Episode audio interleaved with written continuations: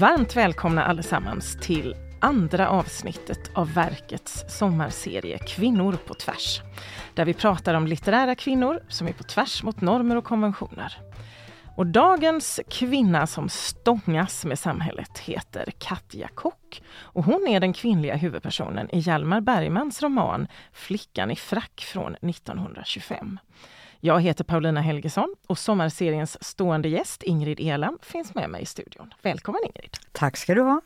Nu får du ge mig en kort formulering om Katja Kock. Ja, hon är ung, hon är levnadsglad och hon är impulsiv. Det låter ju väldigt kul det här. Och innan vi så att säga grottar ner oss i Katja så tänker jag att det är kul om du berättar lite om texten. Det här är ju en text som kommer nittonhundratjugofem och då är Bergman fyrtiotvå år mm. när den publiceras. Och eh, den brukar betecknas som en eh, charmig bagatell. Och det tycker mm. jag kanske är lite nedlåtande. Ja, det är ju väldigt nedlåtande. Ja, men det är mest manliga. Ja. Jag litteraturvetare det. Som, ja. som traderar det här med charmig mm. bagatell mm. från litteraturhistoria till litteraturhistoria. Det, det är en av alla romaner av Bergman som utspelar sig i Vadköping, mm. hans påhittade småstad. Den utspelar sig där och den handlar alltså precis om Katja eh, som eh, lever med sin far och sin bror. Hon är moderslös, hennes mm. mamma har varit död i många, många år.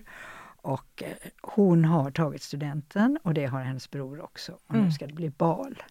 Och hon får ingen klänning. Och det har lite olika orsaker mm. att hon inte får. Att hon överhuvudtaget vill ha en ny klänning mm. beror också på att hon har en pojkvän, en vän som har antytt att hon inte kan klä sig snyggt. Så här finns en... Hon är ju hårt prövad, hon skulle jag hårt säga. Prövad. Vad gör hon då? Ja. Hon tar sin brors frack. De är uh. ungefär lika stora. Den är lite för stor för ja. henne. Och hon går iväg på den här barnen. Och det mm. blir skandal. Ja, det kan man ju förstå. Du säger att Hjalmar Bergman är fyrtiotvå när den här romanen mm. kommer ut. Alltså är, jag tänker vi ska bara ägna en liten stund åt Bergman även om han inte är dagens huvudperson. För det är ju Katja som är. Men är han, alltså, jag tänker på Hjalmar Bergman. Är han läst idag? Vad är hans position idag egentligen? Förvånansvärt lite läst. Mm. Alltså han är ju generationen efter Strindberg mm. och eh, Selma Lagerlöf. Mm. Och jag tror han är inte ett dugg beroende av Strindberg. Men han mm. är inte helt oberoende av av Selma Lagerlöf. Nej. Alltså, han gillar nog eh, hennes förmåga att skapa udda gestalter. Kavaljererna, Gösta Berling eller figurer. Man brukar prata om Bergmans figurer. Mm. Och eh, han hittar ju på den här staden där han förlägger sina berättelser. Och jag tycker väldigt mycket om Hjalmar Bergman just mm. för att han har den här känslan för människor som inte är stöpta i, i en given form mm. utan som är lite udda, som har sina extra pajas brukar man säga. Mm. Klanen Jack är ju en av hans romaner till exempel. Att, men, men det här att folk spelar roller, det förknippar ju Bergman med en sån författare som Balzac till exempel. Mm. Att människor präglas av sina personer, av mm. sina egenheter. Gester är väldigt viktiga. Mm. Och sån gest finns det ju här när hon tar fracken. Ja. Och när hennes eh, pojkvän då ju faktiskt som är, vad heter det, marskalk för balen. Det är han, som, han får inte dansa med mer än två danser per flicka. Men han svävar ut med henne då mm. för att rädda henne undan elaka blickar.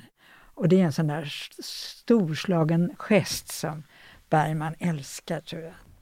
Varför kallas just Bergmans romanpersoner för figurer? För mig antyder det att de är alltså tvådimensionella och liksom lite, lite nästan karikerade. Mm. Han vill ju själv fånga någonting som, mm. som är småstadsmänniskan, som är fast i konventioner och som mm. försöker bryta mot konventioner. Mm. som också är... Småstaden är som ett minisamhälle där alla är iakttagna. Mm. Och eh, den som kanske är mest känd är väl Sveden Hjelms eller mm. Markurells i Vadköping. Ja. Som återigen det här med studenten. Att det var så viktigt, vilka fick ta studenten. Om man skulle komma upp sig i samhället mm. så måste sönerna ta studenten. Inte nödvändigtvis döttrarna. Men här är då alltså Katja tagit ja. studenten. Hon är en smart liten tjej. Ja, det är hon verkligen. Och nu tycker jag att vi, nu griper vi oss an Katja tycker jag. Du får berätta lite, vem är hon egentligen? Hon, hennes pappa är en slags tjänsteman mm. som försöker övertyga tåg, barnverket, det, det som idag det, motsvaras ja. av barnverket kan man säga. Eh, om en, någon metod som jag inte riktigt har satt mig ner, men det verkar inte han ha gjort heller för han misslyckas hela tiden med det.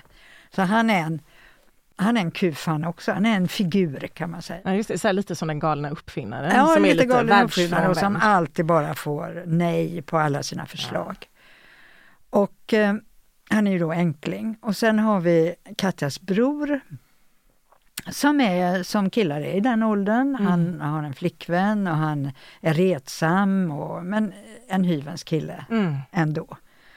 Och Katja tvingas ju bli vuxnare än hon kanske är genom mm. att hon lever med dessa två män. Mm. Och framförallt fadern som är lite hjälplös.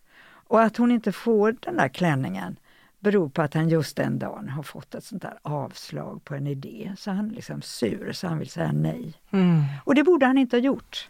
För då, då revolterar hon. Mm. Och vad är det hon revolterar mot? Ja, hon revolterar ju i första hand mot pappan faktiskt. Mm. Men i andra hand mot eh, hela staden, småstaden, mm. dess skvaller och dess inskränkthet. För nittonhundratjugofem, då är ju, när romanen kommer ut, mm. då är ju, eh, det är efter första världskriget, då börjar den här eh, crossdressing som det heter idag. Då börjar kjolarna åka upp så att de är mm. på, mitt på vaden. Kvinnor kan klä sig i frack. Det finns målningar från den här tiden. Men den typen av klädsel, eh, pojkaktig klädsel på flickor, förknippas med feminister och, eh, och rödstrumpor, alltså rösträtt, mm. rösträttskvinnor och allmänt radikala kvinnor. Inte med en flicka i en småstad. Så det, är, det blir ju skandal när hon dyker upp i frack på balen. Bergman beskriver ju att brodern, som heter Curry, vilket mm. är ett jätteroligt namn, mm. eh, han är en klädsnobb. Mm. Och jag blir inte riktigt klar över om det är så att Katja frivilligt offrar alla sina klädpengar på honom. Eh, eller om det är så att det bara är så självklart. För att det är alltså just det här som du säger, att hennes, den här Ludvig som är hennes amorösa intresse. Mm, som är adlig. Markväl. Som är adlig, mm. von Batville tror jag det var han hette. Mm. Ja. Eh, han... säger ju det här liksom, att hon kan inte klä sig. Så man förstår ju att det här med kläder har ju betydelse för henne också utifrån att alltså, hon har antingen valt att inte ha möjlighet genom att brodern har fått alla familjens klädpengar för att han är en sån snobb. Eller att hon har varit utan val i detta. Jag vet inte, vad är, vad är din bild av det här? För jag är inte helt säker. Alltså min bild av det här är att hon är ganska ointresserad av kläder. Hon är ju självständig. Hon är lite pojkflicka. Mm. Eh, hon eh, tycker om att röra sig, hon tycker om att dansa mm. och eh, hon är rolig på alla möjliga vis, men hon, hon eh, har nöjt sig med att låta en sömmerska sy om eh, samma gamla kläder hela tiden mm. och jag tror att hon helt frivilligt har sagt att ja, du som är ja. intresserad av kläder får köpa kläder, jag ja. är det inte. Men så säger Ludvig att eh, först säger han att hon är ful.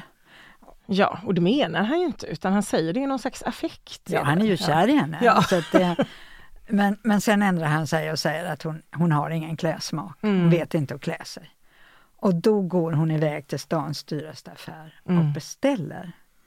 Inte bara en klänning, utan sen går hon och beställer skor och hon går och mm. beställer strumpor och, och handskar. Handskar, säkert. Allting. Hela uppsättningen som ja. krävs för en bal. Men eh, när hon kommer och, och helt frankt säger till sin pappa att nu behöver jag pengar till det här, mm. jag har beställt det. Då blir det nej. Mm. Och då nästan omyndigförklarar henne, han henne ju genom att han ringer runt till de här affärerna mm. och säger att eh, min dotter får absolut inte hämta ut någonting och det här kommer inte på fråga. Mm. Och då har han ju kränkt henne. Ja, det har han det ju verkligen. Det ska man ju komma ihåg. Ja. För hon är ju så att säga den som tar hand om hushållet. Alltså hon får vara myndig i vissa avseenden men blir då omyndigförklarad i andra. Ja, precis så är det. Att, att det finns stora förväntningar på henne att hon ska sköta mat och sköta hushåll och just se till att hennes bror får kläder. Mm. Och allt detta ska hon ta ansvar för. Men sen blir hon plötsligt behandlad som en mm. flicksnärta. Och då rinner sinnet på henne. Så ja, då drar hon iväg. Förståeligt. Ja. Men det är också intressant hur Hjalmar Bergman beskriver det här. För han, innan han kommer till balen och så att säga när, när skandalen utbryter så skriver han ju lite roligt om det här med en flicka i frack. Men det kan man ju inte se framför sig. Men sen, jo men det går, det går väldigt bra. Och, alltså, hon är klippt enligt tidens mode. Hon har inte det här långa, kort hår. Kort hår, inte det här långa uppsatta, liksom, lite mer mm. ålderdomliga kvinnohåret. Och hon har en spenslig figur. Så att det, den sitter nästan perfekt. Mm. Skriver han om den här fracken på henne. Och där, där är det ju någonting spännande. För att det är ju inte... Jag läser ju den här boken som att det handlar inte bara om revolt mot så att säga en viss sorts konventioner. Utan han leker ju med könsroller här mm. på ett väldigt tydligt mm. sätt. Mm. Absolut. Hjalmar Bergman var ju själv eh, bisexuell i alla mm. fall. Och... Eh, kunde på den här tiden inte komma ut som det hette. Nej. Utan det var ju dolt.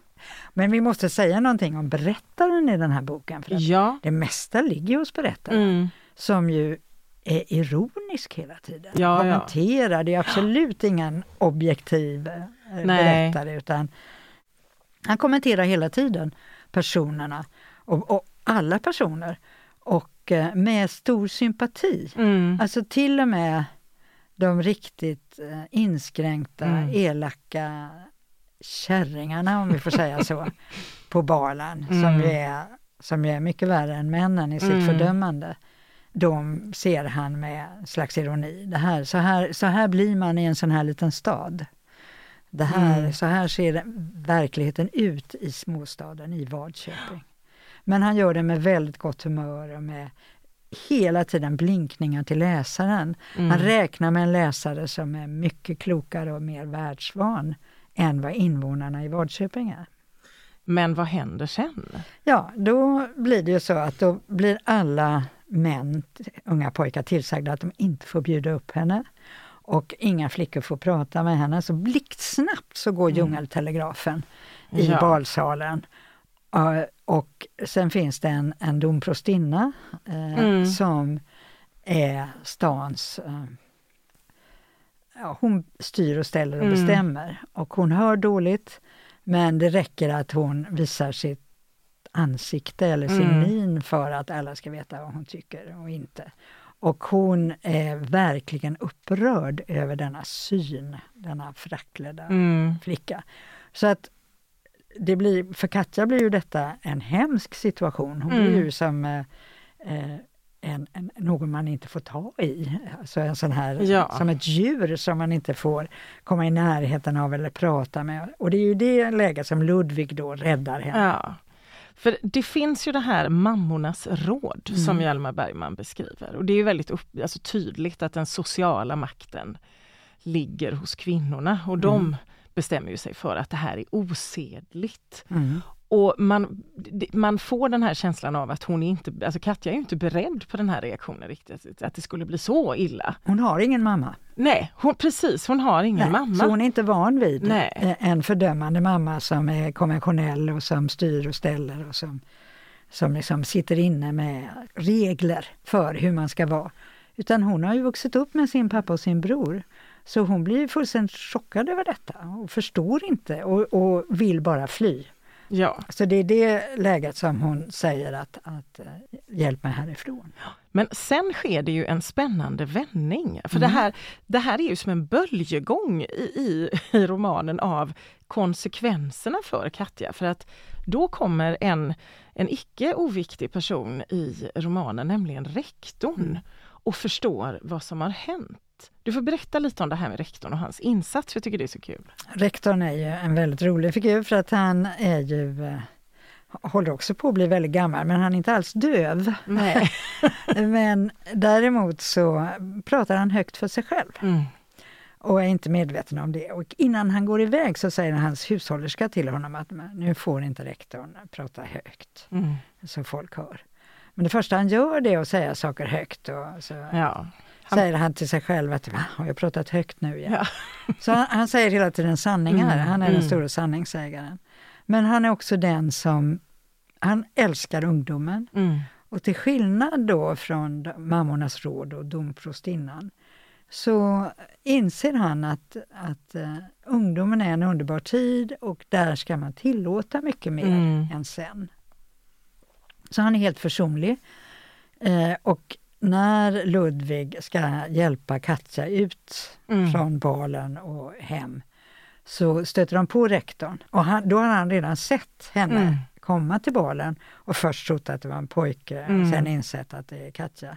Och sen inte tänkt mer på det, utan liksom bara varit förvirrad. Men han tar henne vid handen och går med henne in. Mm. Och eh, för henne sådär. Hon får lägga sin hand ovanpå hans. Ungefär mm. som han förde henne till bal. Mm. Och säger att... Här, man ska dansa med. Då börjar plötsligt alla pojkar, då vill alla dansa med henne. Ja, och det här tycker jag är så himla spännande, för det här, det här är ju ett, ett queer moment, får ja. man ju verkligen säga då, när, när hon kommer in och blir, så att säga, får någon slags tillfällig okej-stämpel av rektorn, så, så blir det större än störst att dansa med henne. Det är ju nästan som att hon slåss om att få dansa ja, med då, henne. Och det är ju queer moment som du säger, för då är det ju en kille i frack som vill dansa ja, med en flicka i frack. Precis. Och då ska man se de här två kropparna som är ja. så lika varandra, som två pingviner som ja. dansar runt. Och alla unga män på balen vill dansa med henne. Mm. Och då blir det ju oro i ledet på kvinnosidan naturligtvis. Ja, och det är lite, för att där, det som sker så som jag ser det där, det är ju någon slags...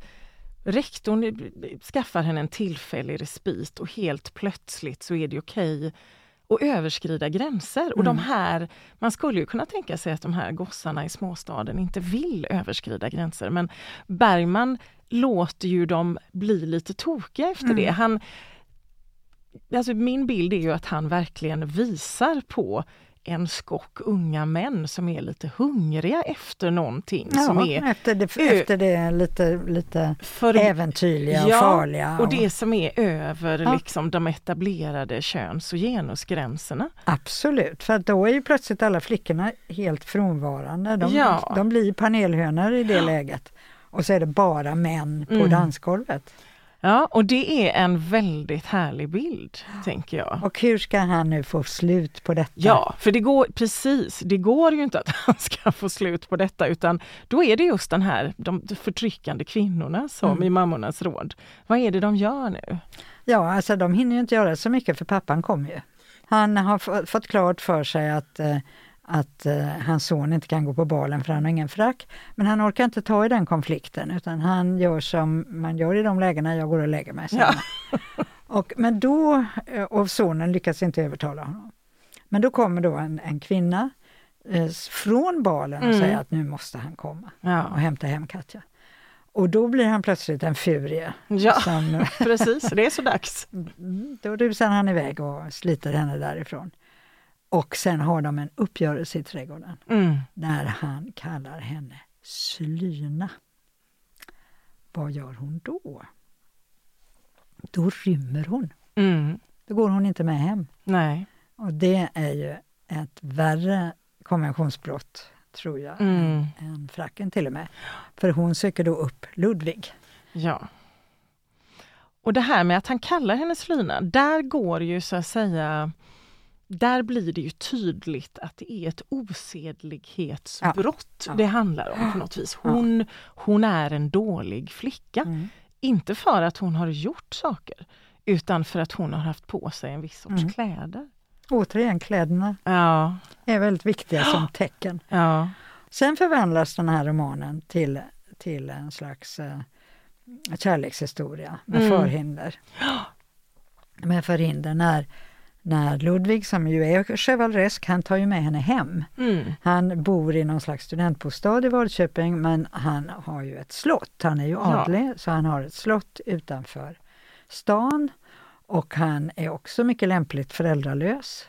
Men i det här slottet, vilket också är väldigt märkligt, mm. bor en rad kvinnor i varierande åldrar som tycker om att ta hand om honom. Som gillar att prata med honom och ta hand om honom och, och i början blir lite svartsjuka då när Katja kommer ja. dit. Men innan vi lämnar dem så tänker jag, är det inte så att de är, alla utom en är så här intellektuella kvinnor, mm. de är vetenskapskvinnor. Mm. De är väldigt framstående. Ja. Någon är läkare, någon är vetenskapskvinna, det är ju som inga höns Nej. på gården här, utan det är, det är framstående kvinnor som, som, som bor där. Som i ett... Ja. Någon slags... ett slags kvinnokollektiv. Ja, precis. Det är väldigt spännande. Den Jag här... tänker på Ellen Key strand. Det är, ja. det är bara det att det finns... alltså där hon ju samlade också framstående kvinnor runt omkring sig. Och, men här är det då runt den här unge mannen. Ja, och det är ju lite roligt för att Ludvig är ju inte det minsta intellektuell. Inte han är ju en, han är en sportkille som gillar att saker och ting är enkla och okomplicerade. Och samtidigt mm. han är väldigt rar och snäll och vill göra det bästa av situationen. Men det är en, en, en märklig bild av de här hjärnstarka kvinnorna i, i betydelsen hjärna med H J som mm. omger den här ganska korkade, snälla, snygga mannen. Han är inte så korkad, men han är helt ointresserad ja. av...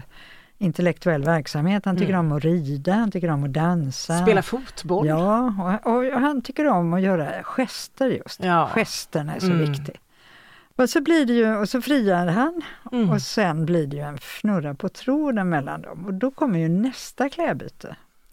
För då bestämmer sig Katja för att eh, de grälar, så då bryter de förlovningen. De har bara varit förlovade i en halvtimme, tror jag. Ja, det är inte mycket längre. Nej. Och då bryter de förlovningen, men hon kan ju inte åka hem. Nej. Så hon bestämmer sig för att nu ska hon verkligen inte leva som gäst där, utan hon klär ut sig till husa, till, till uh, tjänsteflicka. Och uh, uh, lever ett par veckor, eller åtminstone några dagar mm. på det viset. Ja, för att de här kvinnorna, den här, här kvinnliga kavaljersuppsättningen, de blir ju på något vis som någon slags pseudomammor för mm. Katja, är det inte mm. så? De bryr sig om henne. Ja.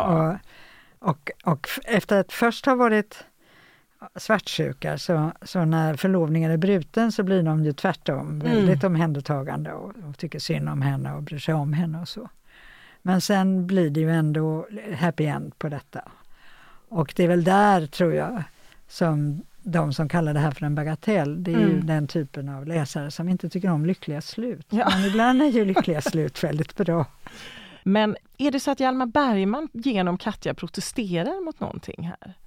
Ja, det tycker jag. Och ja. även sen när hon är hos Ludvig i hans slott och klär ut sig till, mm. och också beter sig som en tjänsteande. Mm. Så är det ju en slags protest mot klassamhället. Att, att det var så hierarkiskt mm. ordnat.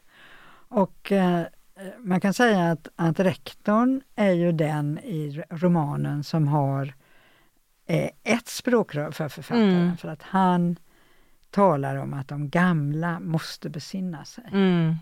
Det är ungdomen som ska mm. vara eldfängd och impulsiv. Ja.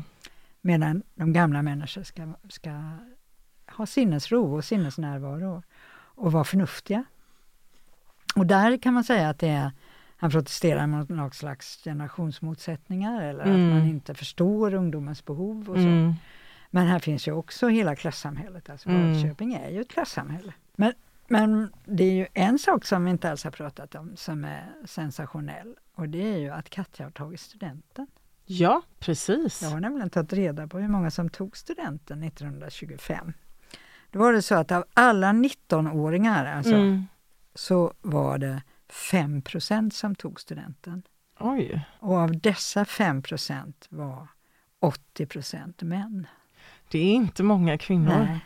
Det är en procent av alla nittonåringar som mm. tog studenten tjugofem. Hon har framtiden då, för sig. Då var sig. Det ju mycket storstäderna också där man ja. gjorde det. Och det var ju mycket svårare för en kvinna som bodde mm. på landsbygden eller ens i någon mindre småstad mm. att ta studenten. Att det är. Hon blir ju en föregångare på flera sätt. Hon tar studenten, hon skaffar sig en utbildning som ju då inte särskilt många kvinnor fick. Mm. Och hon utmanar gränser. Ja, för att skälet till att det blir en fnurra på tråden efter trettio minuters förlovning, det beror på att Ludvig, som ändå är en konventionell ädling, mm. han berättar att nu när vi förlovade så måste vi åka på runt i hela Vadköping och mm. hälsa på alla. Man gör sån här förlovningsvisit. Och eh, det vill inte hon. Nej, och det är väl just till domprostinnan som ju är den som på något vis höll hennes öde ja. i sina händer. För hon är någon slags släkting till Ludvig. Ja, inte nog med det. Nej. Det har ju skett någonting i, det är en väldigt tidigt exempel på mediekritik också. Det är ja, en tidning i Vadköping det. som har, det finns en lärare då som har skrivit ett antal essäer kan man säga, tidningsartiklar mm. om upproriska eh, män, kvinnor i historien. Mm. Och alla inser att han tänker komma fram ja. till nutiden, för att det mm. börjar i antiken och så mm. fortsätter det. Alltså skandaler med, ja. med kvinnor. Och så att alla som läser tidningen i Vadköping, eh, skandal- hon blir ju helt skandaliserad då. Mm. Och därför vill hon naturligtvis inte åka runt i Vadköping och, Nej. och gå på visit. Och det skulle hon kanske inte tycka om ändå, men särskilt inte när... nu mm. när den här tidningen har publicerat de här artiklarna. Och eh, just samma dag som den artikel som beskriver den här balskandalen mm. publiceras, då eh, så har eh, rektorn haft ett samtal med domprostinnan mm. som är släkt med Ludvig. Mm. Och hon bestämmer sig då för att åka ut och hämta paret och vara med på deras visitrunda. Så det blir en riktig sån... Ja, och det, det är ju så att säga ett slut som handlar om att rektorn genom att vara den här sanningssägaren, han blir ju som någon slags ingripande mm. grekisk gud i mm. den här boken på något vis, som mm. går in och ställer saker och ting till rätta mm. för de här människorna som inte vet vad de gör. Det är inte pappan som gör det. Nej, nej, det pappan, är är... pappan är helt värdelös, ärligt talat. Ja. Men det är rektorn som får se till att det som måste göras blir gjort. Ja. Och eh, det gör han på sitt sätt. Också genom det här att han pratar högt och säger mm. sanningar. Så det är väldigt roligt. Ja, och han säger ju sanningar just om det här att det, var, in, var inte så elak mot ungdomen. Nej. Liksom. Du kommer ångra det. Så att det är ju, och det är ju väldigt, eh, jag, tycker, jag är väldigt förtjust i berättaren i den här romanen mm. för att det är en berättare som eh, har roligt och samtidigt ändå eh, skriver om viktiga saker. Mm. Alltså, om man tänker på Anekdot av Bergman som är mycket mer tragiskt, mycket mer mm. tragiska livsöden och misslyckanden och att man aldrig, aldrig får den kärlek man behöver och inte, inte också misslyckas mm. med det man, man vill göra, så är det här eh, en solig eh, solig historia ja. i sommartid. Ja, precis. Mm. En solig historia i sommartid. Ja, men det är jättefint. Och en historia som just, tycker jag, genom det här motivet, alltså det är ju ett väldigt tydligt ett, ett queer-motiv. Mm. Att en, en kvinna klär sig i manskläder och utmanar allt som inte är så här väldigt tydligt uppdelade köns- och genusroller. Också därigenom får andra uppträda mot eh, gängse normer. Just den här, den här konflikten alltså mellan generationer, mellan det gamla och det unga, handlar ju också att Bergman är ju tydlig med att han vill inte bara att ungdomen ska ha det bra, utan man får, tycker jag då, tillåta ungdomen och tänja gränser. Att det finns någon slags djupt liggande budskap där, att det det ska vara okej. Okay. Alltså det är möjligt att det är en övertolkning, men för mig känns det som att det är lite fint att det är så. Nej, men jag tror inte att det är en övertolkning, men jag tror precis som du att det gick inte att läsa den på det viset Nej. på femtiotalet Nej. ens. Och kanske inte ens sextiotalet, utan det är vår tid som mm. är mycket mer öppen för den typen av ja. läsningar. Nu måste vi motvilligt avrunda lite, Ingrid, du och jag, men innan vi tackar för oss idag så tänkte jag fråga, har, alltså Katja Kock är ju så att säga en kvinna på tvärs. Hon går emot väldigt etablerade konventioner och får betala en del för det. Har Hjalmar Bergman några andra roliga kvinnor på tvärs?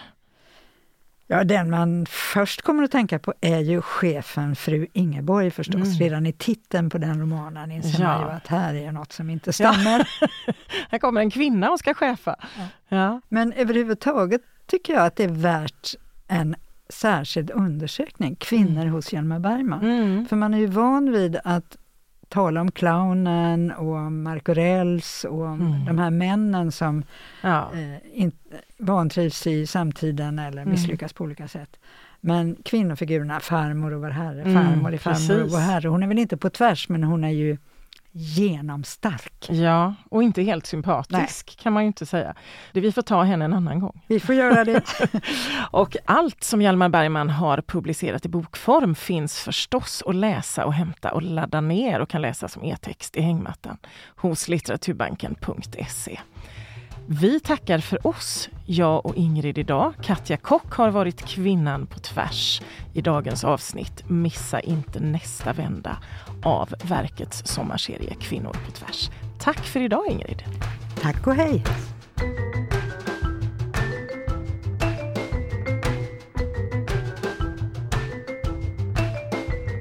Du har lyssnat på Verket, en podd om klassiker. Producerad av bildningsmagasinet Anekdot i samarbete med Nationalmuseum och Litteraturbanken. Alla avsnitt samt fler poddar, filmer och essäer hittar du på anekdot punkt se.